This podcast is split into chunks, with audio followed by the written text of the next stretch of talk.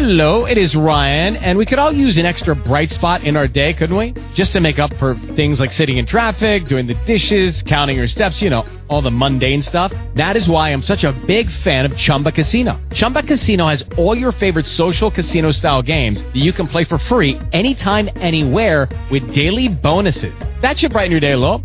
Actually, a lot. So sign up now at chumbacasino.com. That's chumbacasino.com. No purchase necessary. VGW Group. Void were prohibited by law. See terms and conditions. 18 plus. Blog Talk Radio. Blog Talk Radio.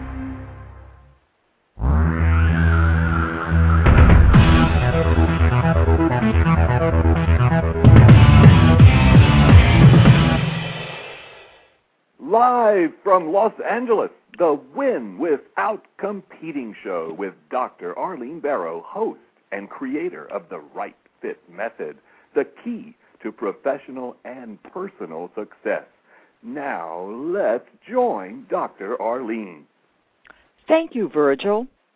In uncertain times, it is especially important to implement my Right Fit method, which will enable you to win without competing in your career and in your life. Today, I will focus on how to manage the process to achieve your professional and personal goals. Is email the right fit tool to do that? Shortly, you will find out. A conversation, the veil of email. What is your email assumptions quotient? Are you hiding behind your email inbox and wondering why you are not achieving your professional and personal goals? To find out if you are consciously, unconsciously, or automatically using email to avoid speaking on the phone or face to face, take my email assumptions quotient quiz. You will be amazed to learn how many erroneous assumptions you are making about the effectiveness of email. My guest co host, Virgil Holder, Director of Corporate Recruitment at the prestigious Piedmont Healthcare System in Atlanta, Georgia, and I will have an eye opening conversation with many eureka moments which will change your perception of when to use or not to use email. The Right Fit Method, the subject of my book, Win Without Competing, is the key to figuring out the right solutions, including emailing, in your professional and personal life. Welcome to Win Without Competing, Virgil. I am delighted that you are my co host today. Oh, it's wonderful to be here, Arlene, and this is a great subject. I'm looking forward to speaking about it with you. Let's get to the heart of the matter quickly, Virgil. Mm-hmm. Listeners, are you hiding behind your email inbox? It's amazing how much time we spend emailing. The question is are you engaging in busy work or are you productive? Let's find out. Please take a piece of paper and write down the numbers 1 to 10. Next to each number, write T if the statement is true and F if the statement is false. Question 1. Emailing your marriage proposal is a fast, effective way of eliciting the response you want. Question 2 emailing your resume from Burbank to Bombay will result in many job offers and perhaps a proposal. Question 3. Emailing should be used when you want to introduce yourself for personal or professional reasons to minimize rejection. Question four Emailing potential employers requesting interviews without sending your resume is highly effective. Question five Emailing should be used to clarify a misunderstanding between employee and employer or between employees. Question six Emailing friends and family from work to make social arrangements will save you time at home for other activities. Question seven Emailing and leaving a voicemail are basically the same thing, so you might as well email. Question 8. Emailing should be used to resolve conflicts between your friends or among your friends, family, and strangers. Question 9. Emailing should always be selected as the first choice of communication, especially in professional situations. Question 10.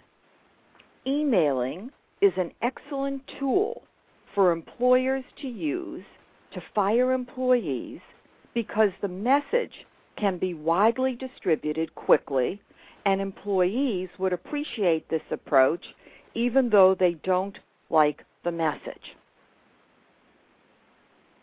I hope you're taking the test too, Virgil. Yes, I am. Hmm, Good. We'll we'll find out shortly how you're doing. Yes. Question 1. Emailing your marriage proposal is a fast, effective way of eliciting the response you want. The answer is false. Think about it. Would you send a receipt, a request for a receipt? How do you know the person will even get the proposal? Moreover, would you really want to receive a marriage proposal by email if the tables were turned? I don't see much romance in it. Do you, Virgil? What do you think? I think it's probably the coldest way anyone could do a marriage proposal. Yeah, I or any. to, yeah, I wanted to find out when you proposed to Amy. Do you mind sharing that with us? I was eager to find this out. Well, now again, uh, Amy and I are a little bit different situation since we had known each other since we were children. So we had developed a long personal relationship even before we were friends, and our families were friends before we ever even started dating. So I I, I have to say I did something I shouldn't have done, Arlene. Okay, Virgil. I did- but, nobody's you know, I listening. didn't have you to Pretend help nobody is listening. Just tell me what did you do I didn't proposed? have you to. Uh, I didn't have the right fit method back then. Well, you didn't know I- me back then. I did not know you back then, and I called her on the telephone, and I proposed on the telephone. You must be kidding me. on the telephone you proposed? Were you terrified of her, Virgil? Why did you select the telephone? I think I was afraid of rejection, Well, that's honest. and I think that's why with e- with people that use email for things, I think email has become sort of a substitute for what people used the telephone for 20 years ago. Well, I, I- mean, it, well, they were using the telephone inappropriately 20 years ago. Now they're inappropriately using the email I agree. might have used the telephone for inappropriately before. Well, let me ask you this. When you proposed by phone, did she how did she respond? Well, she didn't say yes right away, that's for sure. Well, I guess the woman must have been shocked. I mean, We nobody expects a marriage proposal on the phone unless perhaps you're maybe, you know, in another country. no, we were Um, in the same city. That's what I mean. That's that's exactly. So what did she say? Did she say she had to think about it? She said she had to think about it. But then we did actually meet face to face. So uh, maybe I could. Maybe if I'm if I'm gonna maybe I'll try to soften this historical event in my life and say that I proposed the idea on the telephone. How about that? And then we went into more details face to face. But It sounds like a negotiation, Virgil. I tell you what, Arlene, this is the first time, and now with all these people listening too, that I've ever actually shared that story with anyone. Well, of course, it, what's And I, you can see why. I can see why. Well, you know what's interesting? When we had our chat the other day to talk about the show, I didn't think to ask you this question. And No, then you when didn't. I was No, I know. When I was preparing for the show today, I thought, I'm going to ask Virgil and see how it all went. well, I'm an Ah. honest person, so you'll get the truth out of me. Well, let me ask you this. Have you ever subsequently discussed it over the years? Did she ever ask why you use the telephone as a vehicle? No, I think we're both sort of embarrassed about that event in our lives, and we have never discussed it. Well, that's interesting. Isn't that interesting? Yeah. This Very is the first time. I've really talked about it. Well, there's no question. So, are are you my therapist? no. I'm just having a good time with it because I had no idea that this is what happened. But I guess what's interesting is that you certainly can appreciate that email is not the right approach. Um, no, and let me explain because I can, from true experience, email is not the right approach. Neither was the telephone, because I can't go back, and my wife and I cannot go back and cherish the memory of our marriage proposal. And I think the same thing would be today if someone proposed a marriage over the internet over the internet via email. How can they in the future think of that as a beautiful moment in their relationship? It was it wouldn't have been. No, I agree with you entirely. Well, I hope that I haven't disturbed you, Virgil, giving you this surprise question, which frankly, knowing you, um, and I know what a wonderful marriage you have with Amy, I was envisioning, not of course making an erroneous assumption, because I certainly wouldn't do that, but I was expecting a beautiful romantic story with candlelight and flowers here. Well, I could make up a really good one, but it wouldn't be true. okay, let me let you uh, off the hook, and Okay. let's go to question two.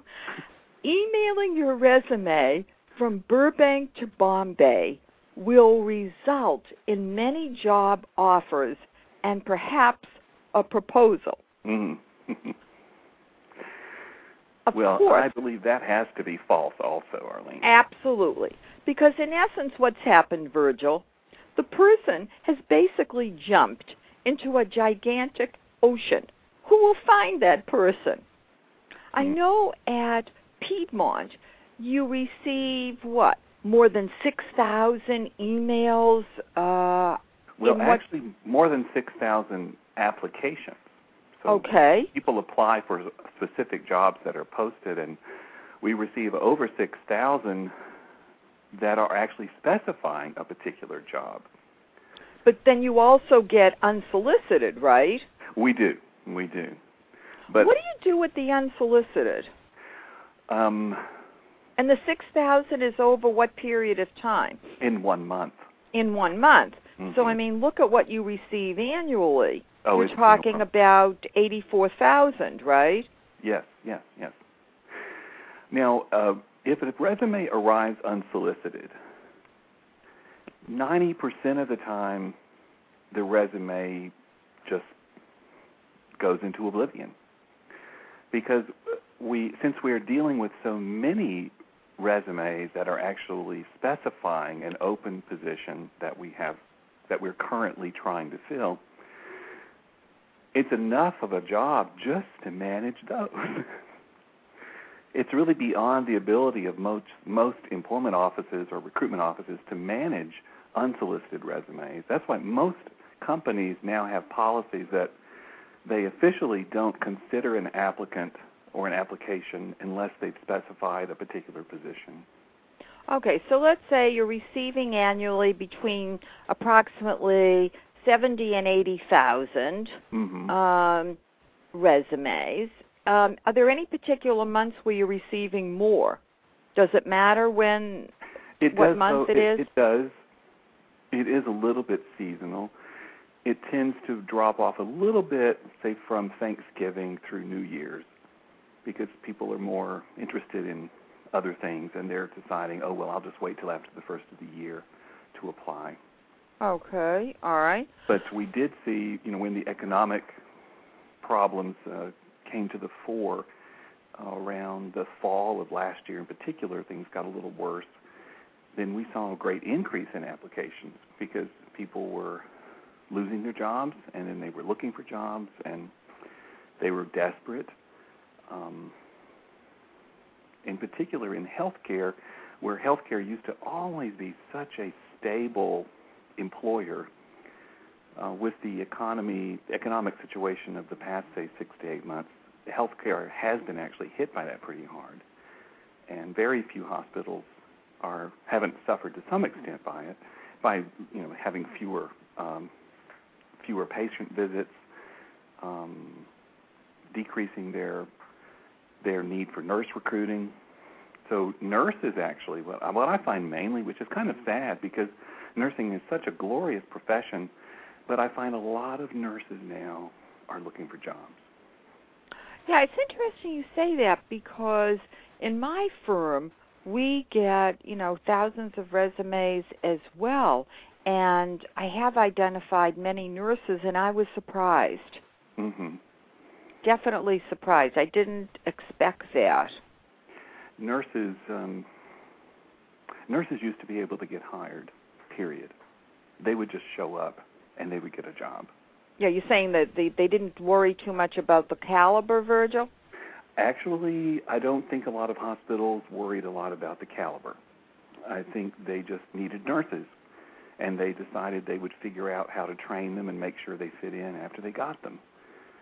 But one thing that I think Piedmont has, um, one positive thing, Piedmont, because there has now been so many nurses to pick from, we've been we've been able to be much more choosy and we've actually established even service excellence goals, service excellence goals based upon hiring a higher caliber of person for all the positions in our health system.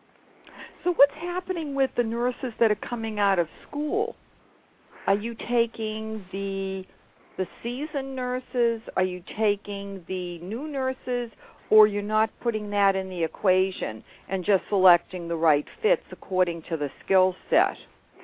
Well, um, the the the major hospitals in Atlanta all require, at least the ones I'm aware of, all require that the nurse have at least one to two years bedside experience before they hire them to become a bedside nurse in their hospital.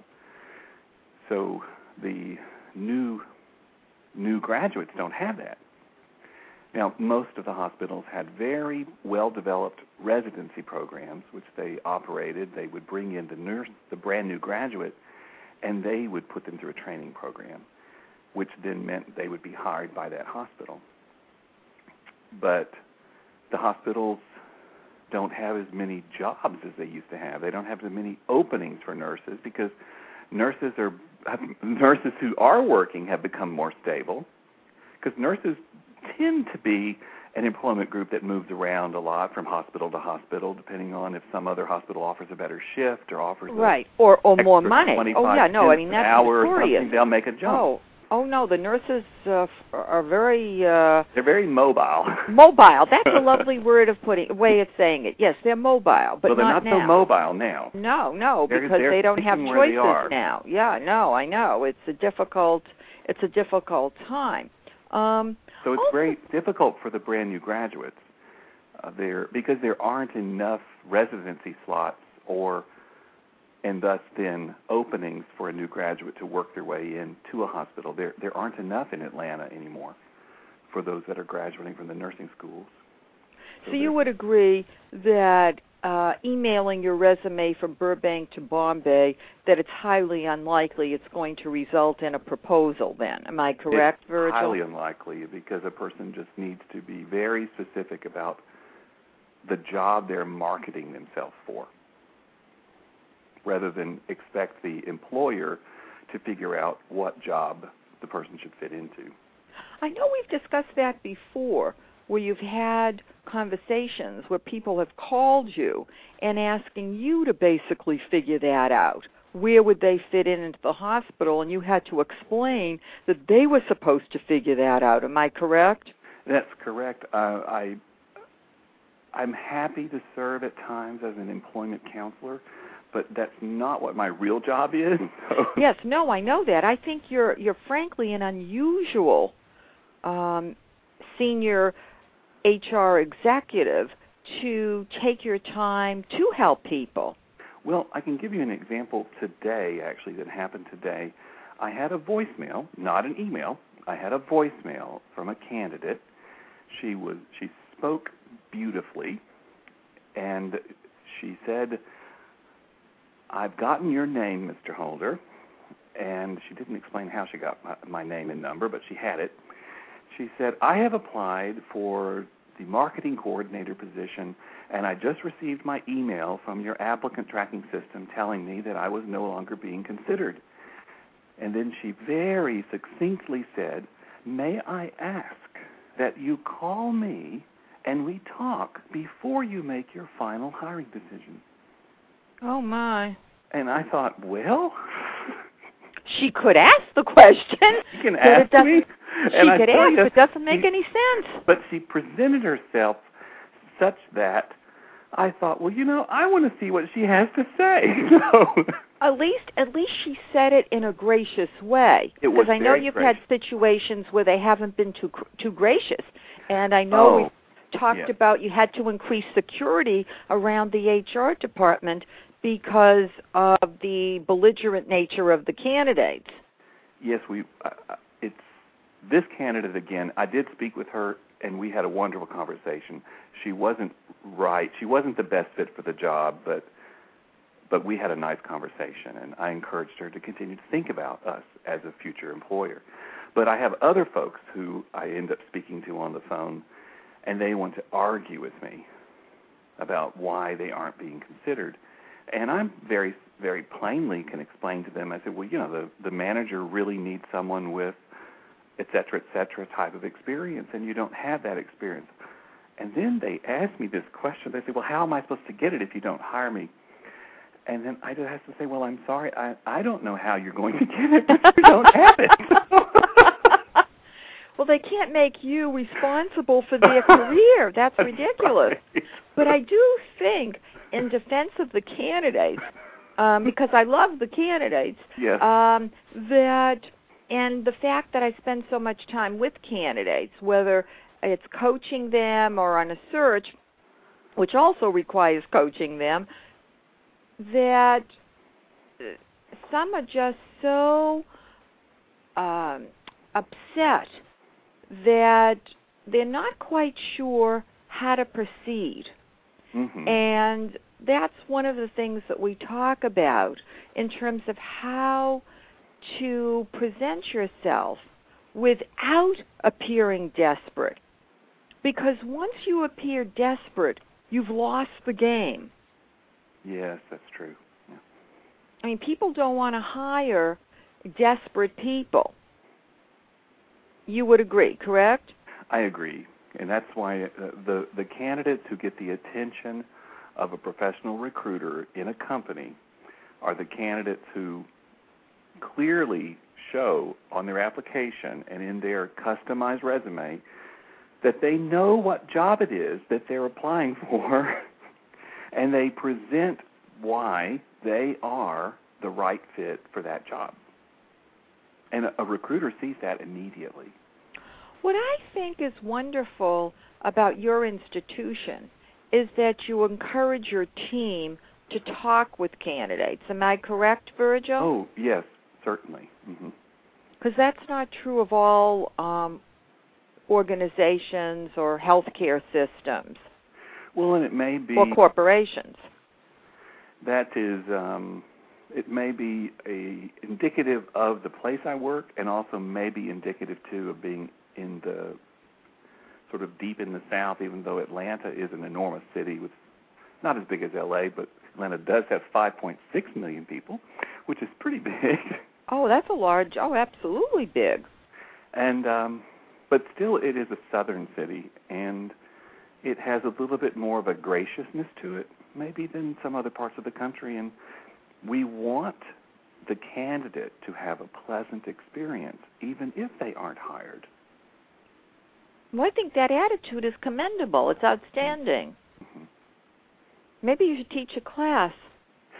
well you know i i think that piedmont is trying to set a standard in that area for service excellence and not only in treatment of employees but also treatment of patients i think if um one thing I noticed when I first came to Piedmont to interview was that if you're walking through the hospital across the campus, is a pretty extensive campus with uh, lots of buildings and hills and tunnels and passageways, and you can get confused pretty quickly about how to get where you're supposed to get.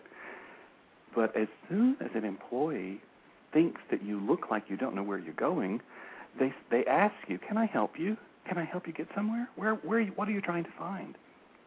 And then they take you there Well, that's highly unusual. because it happened to me on my very first day when I was trying to get from the garage to my office where I was going to the interview room where I was being interviewed.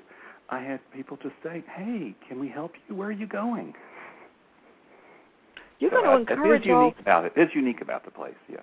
Well, I think you're going to end up encouraging all our listeners to to uh, to contact you, Virgil, because you made it sound so lovely. Well, they can apply online at piedmontcareers.org. Great. Going further, question three. hmm Emailing should be used when you want to introduce yourself for personal or professional reasons to minimize rejection. Well, it is true. It could all it would, could minimize rejection, but it could also result in no response. Because again, um, email has an anonymous quality to it. In rare instances, some people are able to present themselves so that you do see their personal brand.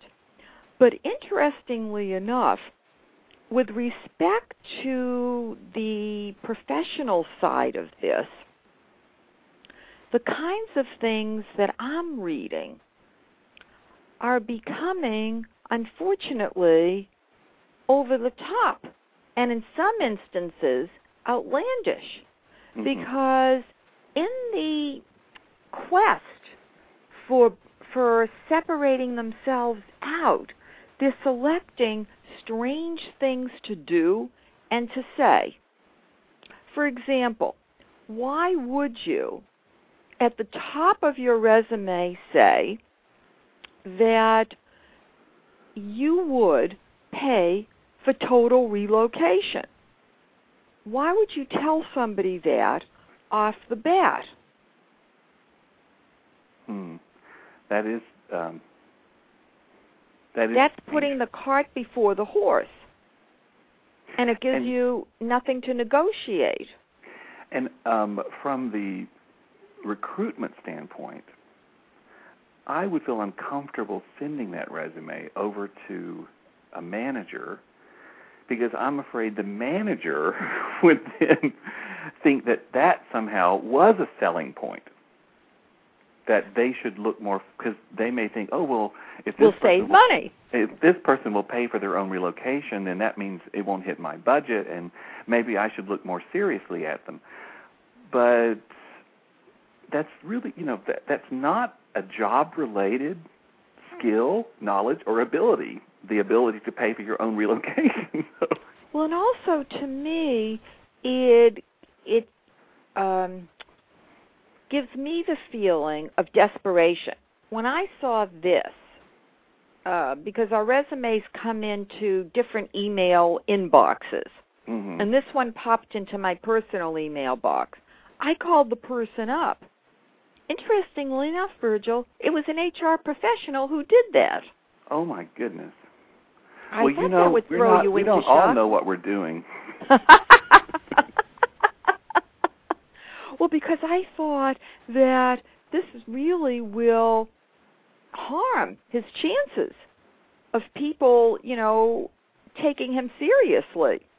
You know, Arlene, I think that that person, if they had thought more carefully about how they were presenting that, because a lot of it is how do you present it.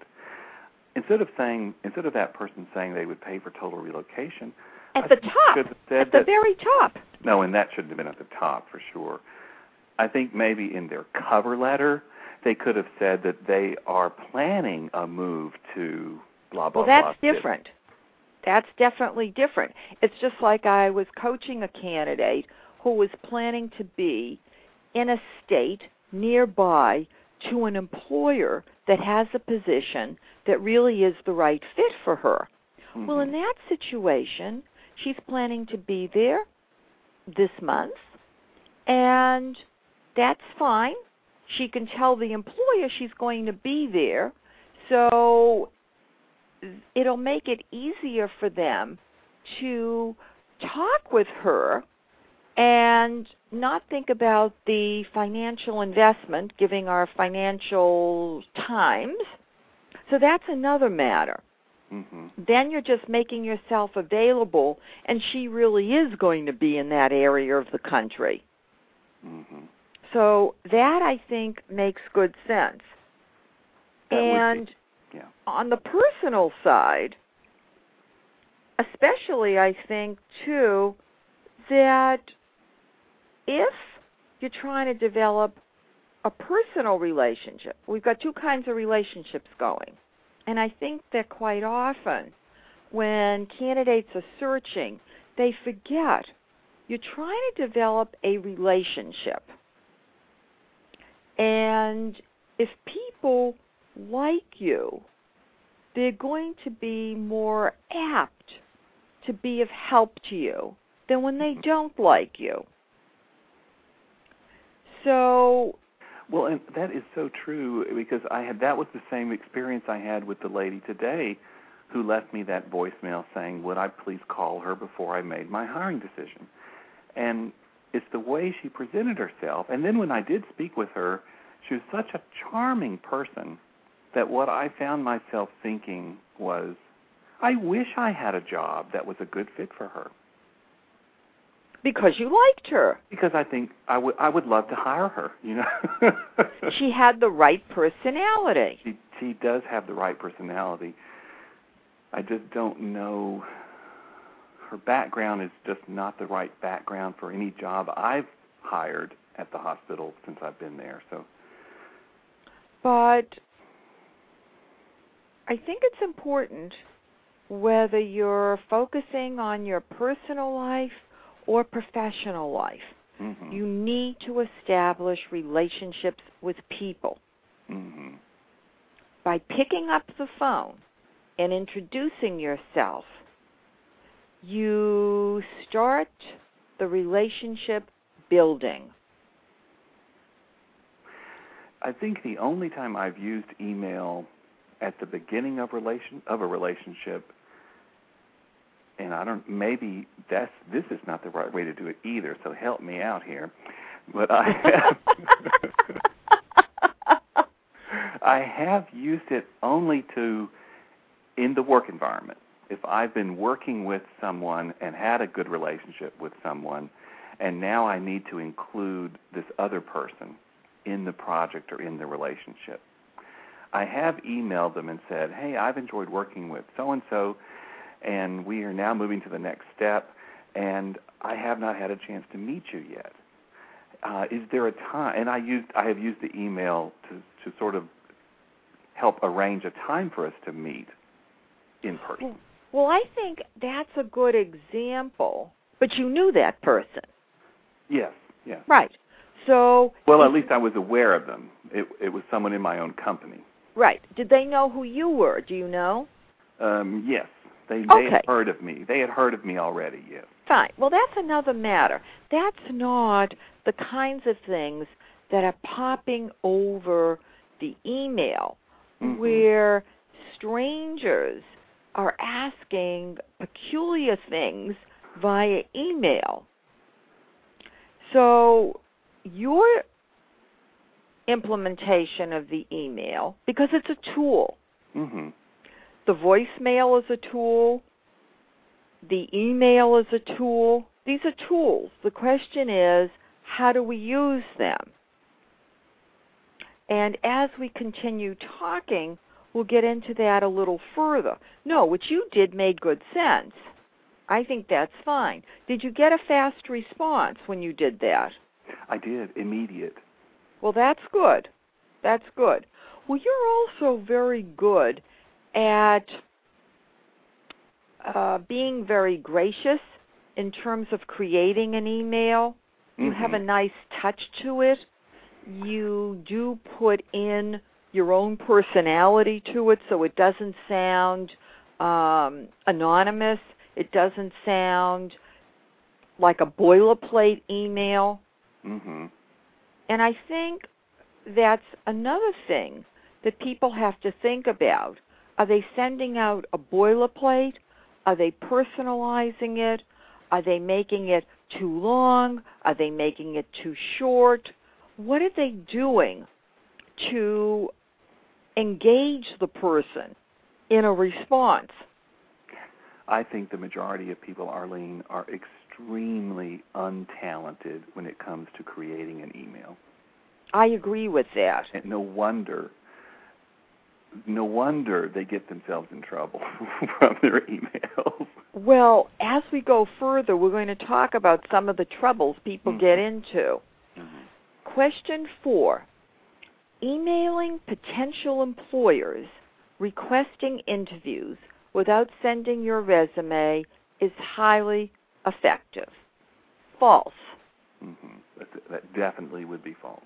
Absolutely, definitely. One, employers don't want, uh, well, we talked about just sending the, the resume, period, okay, unsolicited, unless it's targeted to a position.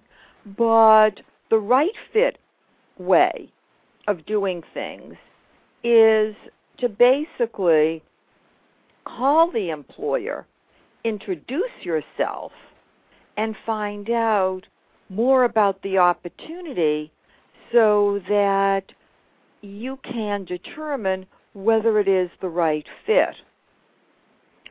In my book, Win Without Competing, I talk about that phone introduction with the goal of setting up a time to meet and then sending in your resume.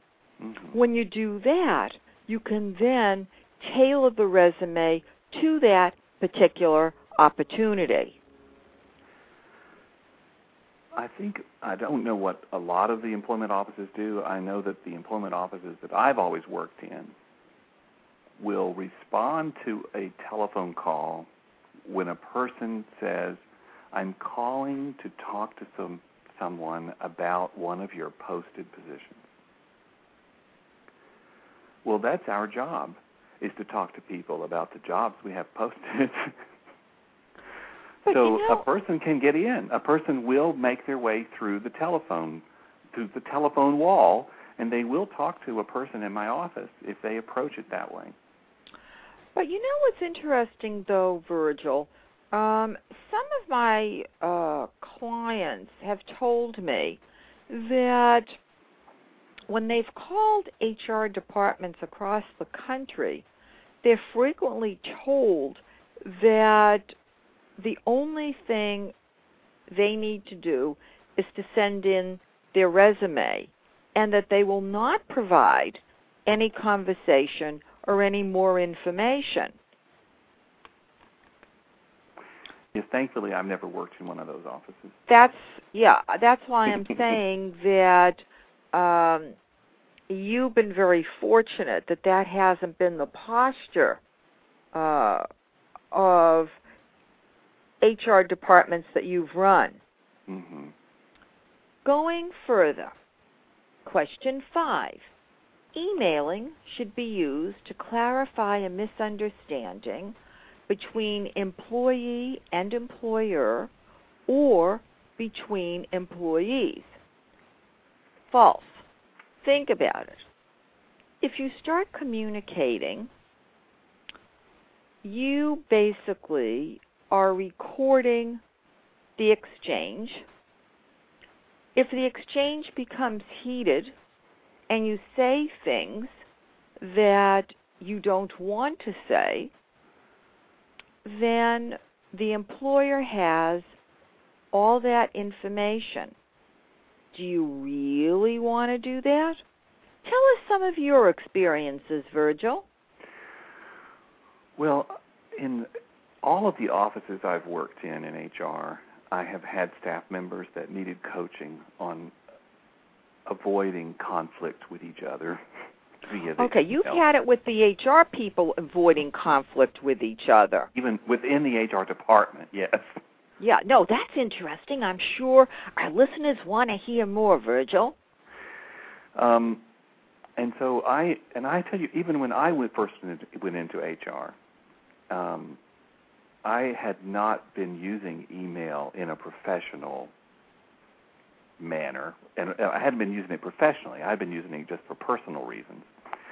But once I was in HR, now all of a sudden, all this communication was going back and forth, and people were sending me questions, and people were sending me complaints via email, and um, sometimes I, I I would get people would respond to my email, and it would be in a very negative attack mode sort of way. And so one thing that my boss uh, back in those days taught me was never write an email if you're upset because it will always just make the matter worse. And in the work environment, I think that, you know, later we're going to talk more about the personal environment, but Right. that certainly uh, is true in the work environment because you're it can become escalated so quickly.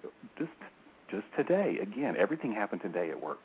Today, one of the supervisory persons in my office had emailed one of the persons who reports to her. She emailed this person a question about a uh, a project the person was doing where they were they had several different email distribution lists where certain information updates had to go out regularly to these groups of people. And it wasn't clear that the person was sending the updated information out to all the groups because we were only getting copied on one of the groups that we were in. So someone said to the supervisor well is that person sending this message out to all the groups or only to the group that that we're seeing? And of course we didn't know what they were doing so we had to ask the person and then so the person she asked her via email and she sent her a nice little question with three or four little parts to it and it was nicely worded and the answer was yes Yes? well I know personally if I take a lot of time putting a question together in email and someone responds with a one word answer, yes, no, okay, I do, that annoys me. Because I think, hey, I just described a whole picture to you, and all you want to do is give me one word. So what happened next? Well, and then they started emailing back and forth. Then this one person emailed several more well worded sentences and got another response. I have. Oh, so, she, so the another person got more and more angry then. Is that what you're saying? got more and more angry. And then then after this went back and forth three times, then she sent me the email chain and said, "See how she responds to me?" How lovely. so I don't, you know, what was going on there? I don't think the person doing the one-word answers was angry or mad. I think she thought she was answering the person's The questions, right. She didn't know that she should be elaborating. But the person who was sending the long questions didn't take it that way. And I think that's an example of how dangerous email is. Because we interpret the email that comes from the other person. We we attach emotions and feelings to the email. Well, that's why when you're talking with somebody, yeah, you you can then correct things very quickly. If you ask the question on the phone and the person answered you with a couple of words or one word, you'd say, "Well, I really need some more information. Could you uh, expand upon that?" Well, and even if we look at this situation today, if the person had Had written back and said, "Expand upon it." Well, Or I'm thinking if you know they they work in adjoining offices, they didn't have to be sending emails back and forth. Yeah, why didn't they have a meeting and sit down and talk? I, I I think that's an example where email becomes a veil that you just Right. use to quickly get something taken care of. But you can't always take. I mean, often when you try to take care of something quickly with email, it causes other problems. I think if she had gotten up, walked to the lady's desk, asked her the well-worded question, and even if the lady said, "Yes, I have," she would have seen her face. She would have seen all of Right. all of those um, other signs as to really what was her attitude. And if she said, "Yes, I have," then and if it wasn't clear, she said, "So are you? Do you mean you've sent the the distribution list out to these three different groups?" Yeah, I have. I really have. I've been doing it. I've been doing it all along. So, are you going to tell us how you're going to resolve this now? well, I didn't have a chance to speak with her tomorrow uh, today, but tomorrow I can speak with the employee and And explain. and help her understand. You know, I, I we don't know. You know, we can assume that this is. I mean, I'll tell her. I said, I understand why you are irritated by it, Right. but that's You're going to suggest that the go next time she walk over to the person? Right. And I think it goes back to what my boss had told me at my previous job. The first time you get a response to your email that incenses you, never send another email. Either get up and go talk to the person if they're close enough to you, or pick up the phone and talk to them. No, I agree. I think that's wonderful advice. Question six Emailing friends and family from work to make social arrangements will save you time at home for other activities. That may be true. However, you may be full time at home because your employer may fire you. Yes. Not the right way to do that. Absolutely work is, work not. is for work. Well, not only that, in some companies, they have departments that observe your whole email behavior. I'm Yes, not going to ask whether they have such a department at St. Jude because I'm sure it's confidential, Virgil, and we don't want you fired. No. Um, I haven't. I actually. I have not worked for an employer yet who is as strict as some employers are. Um, because I've always worked either in the academic, well, in academic healthcare, and now I'm in a traditional hospital. But still, um, hospitals tend to be a bit more liberal about the way they interact with their employees. But at the same time, um, there are still policies about the use of the internet, and even though I, I every person is not being tracked all the time, they're they are tracked at intervals. So the Internet Security Office um, at times does scan what people are doing. Well, that makes sense. They're paying you for your time. They're not paying you to email your family and friends. Right, and it really I think everyone needs to have respect for their employer, and in that sense, when we're at work, we really need to be working. And I mean, there are always uh, examples Extenuating of serious or an extenuating circumstance, and your employer would always understand that. Oh, sure. I mean, you have an emergency with your family, absolutely. But if you're shopping on eBay, um, I don't think that's what the employer is going to think that that's a dire emergency, even though you may consider it a dire emergency. you may really need that right away. Absolutely. Question seven. Emailing and leaving a voicemail are basically the same thing. So you might as well email. False. There's a significant difference between emailing and leaving a voicemail. On a voicemail, people can hear whether you express yourself well. They can hear the tone of your voice. They can sense whether you're an upbeat personality, whether you have personality. A voicemail is an extremely important tool to use. Your thoughts, Virgil? Yes, I would agree. Uh, again, I suppose if if if the world was filled with people who could write beautiful emails, we might be in a different world.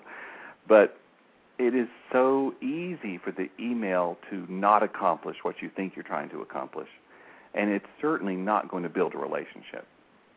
No So question. Even, for example, with the lady today who left me the voicemail, and then later I called her, if she had emailed me, what I likely would have done was simply email her back and thank her for replying and encourage her to continue to go to apply at, on our website and look for jobs that she feels are a good fit and apply for them. so that you never would have given her a second thought. It's only because she left the voicemail that you gave her a second thought. That's right. It's because of the way she presented herself on that voicemail. I thought, well, I'm going to call her back. Now I do find, you know, I have some sometimes vendors leave me voicemails. I have found, uh, I don't know if you run across this, Arlene. Sometimes vendors leave voicemails now, and they try to, they simply say, "Hello, this is Bob Jones. Call me at blah blah blah blah blah." Yeah, I know. I don't know what that's all about. I had one that was so rude in the way she would say it, and I would just, you know, erase that voicemail. Then she'd call me again the next day. Hello, this is so and so at blah blah blah. Call me. This is my number. I have something important for you. And I really did, or they, or she'd say, I really need to talk to you. And No, then I I thought, well, is this a vendor or is it not a vendor? Maybe it's a, maybe it's one of my customers that's upset, and she doesn't know how to tell me that. So when I did finally call this person because they kept leaving me these annoying voicemails, and she was just as annoying when I called her as she was in the voicemail. But she wasn't she wasn't an inside person, right? no, she was a salesperson trying to sell Yeah. a product. And and I said, "You know, I did call you because I wanted to let you know that I don't ever want you to leave me a voicemail again because you annoy me." You know, it's interesting. I did that with somebody who literally must have left me 20 of these voicemails. Mm. Somebody who was trying to get me to hire her to promote me on uh radio shows. Ah. She didn't know that I had my own radio show. Mhm. And I called back and I left a message because she never picked up, telling her she should never call me again. Mhm. But you know what happened? She then called again. That so did this person. You're kidding. Yeah, She she then called called me numerous. I've actually called her back a second time. I did too. said, Don't call me again. I have told you you are really getting on my nerves, and I'm never going to work with your company. Oh, well, I have a lot of people to call. I'm sorry. And then a few week, a few days later, I get another voicemail from her. This is so and so for blah blah blah. Call me. No, I think I think they're unconscious. You know, they're truly unconscious. It's like it's just a rote response. Here's the list. You're going to keep calling till somebody says yes. Well, Mhm. that doesn't make any sense. I do keep. I remember you mentioned when we were talking once before that that some um, that that you actually have even encouraged some of your clients that if they're trying to talk to someone at one of the companies, to not leave a voicemail. That's correct. To That's try right. to get the person, and I think that is a good thing. That's a good thing. Yeah. But I really- sometimes, Yeah, I don't want them to leave voicemails unless they have no alternative because voicemails become annoying. You can't keep leaving, you know, three, four, five, six, eight, ten voicemails. That's not good. no. But some salespeople are doing that now. I know. So but I that's keep, I keep seeing on my caller ID, Phoenix, Arizona keeps calling me, well, and It's it's the company. call of desperation. That's what and it I, is. A couple times a day, I'll look, the phone's ringing, and it's Phoenix, Arizona calling again. No, because they don't know. They just don't know that they keep calling the same thing. It's you know, it's when you are receiving, let's say, an emailed newsletter, you can mm-hmm. unsubscribe. But you know, we've unsubscribed and we've also then received it again. Did you have that situation? Which I can't understand. There are some organizations that we've unsubscribed to several times till Oh. they finally stopped. So they, So- won't, they won't let go of you. No, they won't get let go of Barrow Global Search. What can I say? They're determined to hold on to us uh, for dear life. hmm Question 8. Emailing should be used to resolve conflicts between your friends, family, and strangers. I don't think emails are going to help to resolve conflicts as we were busy discussing here. It escalates the situation. I and think I yeah. and I know you were telling me a situation that your son had where he started uh, using email. Can you share that story, Virgil? Well, and I, I, you know, what we've said before about in the in, in the work environment where employees with employees or employees with employers, that's bad enough. But it's it gets even worse when we're talking about people that we actually do know personally, Right, especially family members.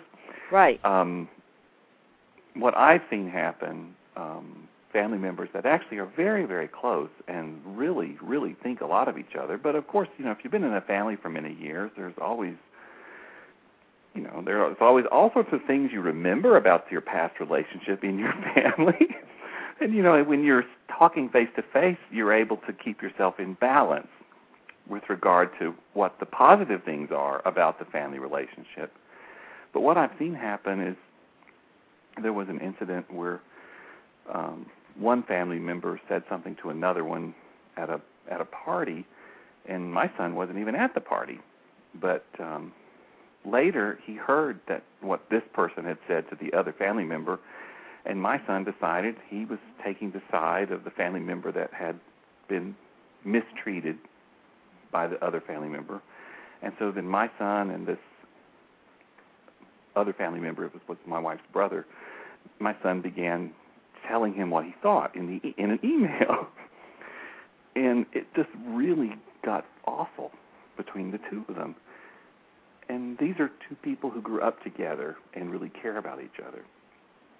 But I think the fact that it was done in email is what made it escalate to the extent that it did.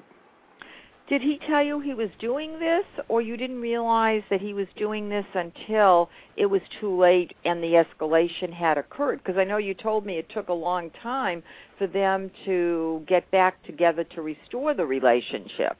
I, and now everything is fine between them, but I mean, it did hurt the relationship for a while, for a period of time. I didn't realize it was going on until several email exchanges had occurred, and uh, and then I did strongly encourage my son to simply don't send another email. I don't care what he says to you in an email. Don't send another email. Right, because it will get to a point where they just won't talk to each other again. and then the, the what's said becomes more well it's escalated. escalated is a mild word to describe what can happen No, I agree with you. No, no, I know it can really, uh, really destroy relationships. yeah yeah things can be said that people will never forgive or forget and it would would have been said in an email and that's sad to think that that would happen but if feelings get uh feelings sort of become get out of control and people say things you know it's easy to type a few words in an email because the person's not in front of you Well, that's true.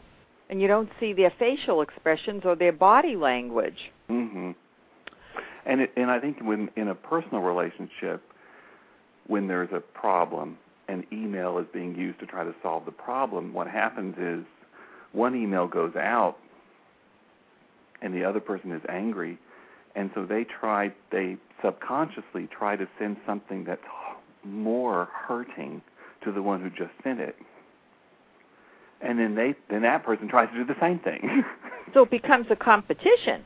it does. It almost become it does. It becomes a competition to see how how mean can I be? Okay, you sent me something. I can be meaner than that. Oh, oh, now you sent me this. Oh, I can be meaner than that. but if they were uh, talking face to face, they wouldn't do. They would never be saying those things to each other. Of course not. Emailing So have to be should- careful. should always be selected as the first choice of communication, especially in professional situations. False. I Mm. think we've discussed it so that our audience knows that we don't think that this is the first choice of communication. certainly not the first choice. I think once a relationship is built well with someone, Well, that's another matter. Then you're then, then I mean, you're email, just like you said, email is a tool. It's a tool. Question 10. Emailing is an excellent tool for mm-hmm. employers to use to fire employees because the message can be widely distributed quickly and employees would appreciate this approach even though they don't like the message. Now, if you were to downsize some people, which I think you have done. Am I correct, Virgil? In your Mm. career, you have downsized people. Yes. Okay. Tell us the procedure that you use and you recommend. Because clearly I know you're not going to send out a massive email blast. No, no. Um, first, the, the, the decisions as to if, if, if, for example, let's say a company has, and I've worked in companies where maybe uh, there's a particular, let's say we have a job called clinical partner, which is sort of like a patient care assistant.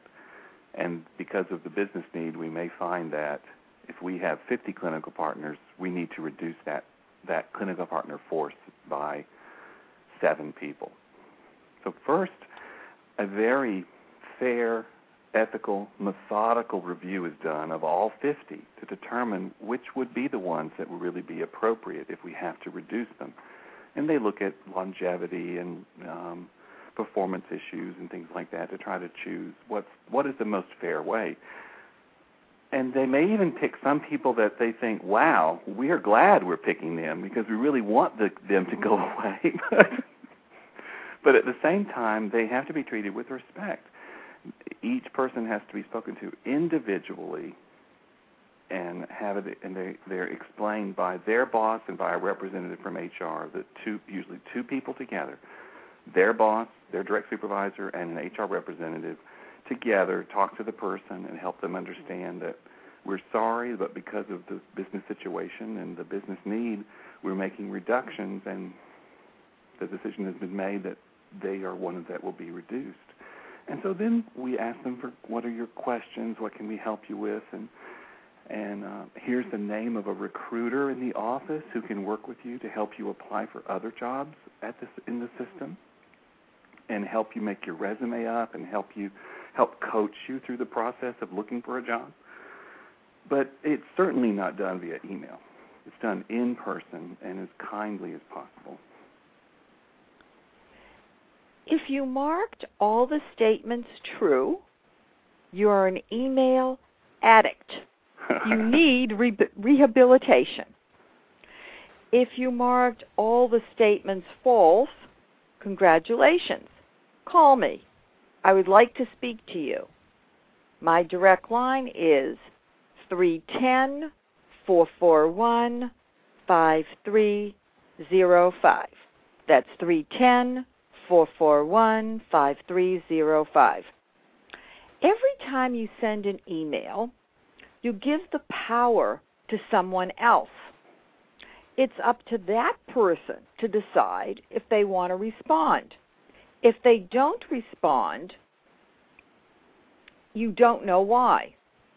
If you're speaking with someone, either by phone or in person, you have the opportunity to read the other person, ask questions, and manage the process. To, to achieve defined objectives, you must be able to take charge. In my world, that's managing the process. Step out from behind your veil of email and pick up the phone and pitch your brand. You want to be seen. You want to be heard. You do not want to be invisible. Virgil, Yes. it was a pleasure having you today as my co host. Oh, I've really enjoyed it. We've got a great conversation. And I hope that my listeners have really benefited from today's show. To listen to more Win Without Competing shows, I recommend my top 10 2009 shows. They are listed on the winwithoutcompeting.com site on the talk show host page under author. Note that these shows are listed in order of appearance. They are not ranked. While you're on the WIN site, I suggest visiting the home page and signing up for my professional and personal newsletters to learn more about how to implement my right fit method. I would love to hear from my listeners. Please email D-R-B-A-R-R-O, that's Dr. Barro, at winwithoutcompeting.com or call 310 441 5305. If you are living in Southern California, I invite you to attend my keynote address, Brand Your Brand, at a luncheon on Monday, March 8th, commemorating International Women's Day. To learn more, visit the Beverly Hills Greater Los Angeles Association of Realtors. The event is featured on the homepage. Their website address is B like in boy or B like in barro, H G L A A R dot com. That's B H G L A A R dot com. Even if you are not a realtor, you can register to attend. Brand Your Brand will be an important presentation. To learn more about the Right Fit Method, my book, Win Without Competing, and me as a professional speaker, visit winwithoutcompeting.com. For information about professional mentoring and personal mentoring, visit drbarro.com. That's drbarro.com. And for executive search services, barroglobal.com. That's B A R R O G L O B A L dot com. Remember this trigger tip. Walk down the right fit road, and you will find professional success and personal happiness. Thank you for listening to my Win Without Competing show. Goodbye for now. This is Dr. Arlene.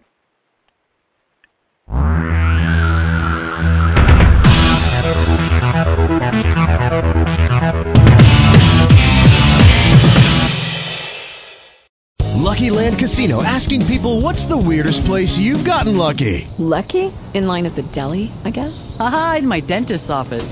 More than once, actually. Do I have to say? Yes, you do. In the car before my kids' PTA meeting. Really? Yes. Excuse me, what's the weirdest place you've gotten lucky? I never win and tell. Well, there you have it. You can get lucky anywhere playing at LuckyLandSlots.com. Play for free right now. Are you feeling lucky? No purchase necessary. Void where prohibited by law. 18 plus. Terms and conditions apply. See website for details.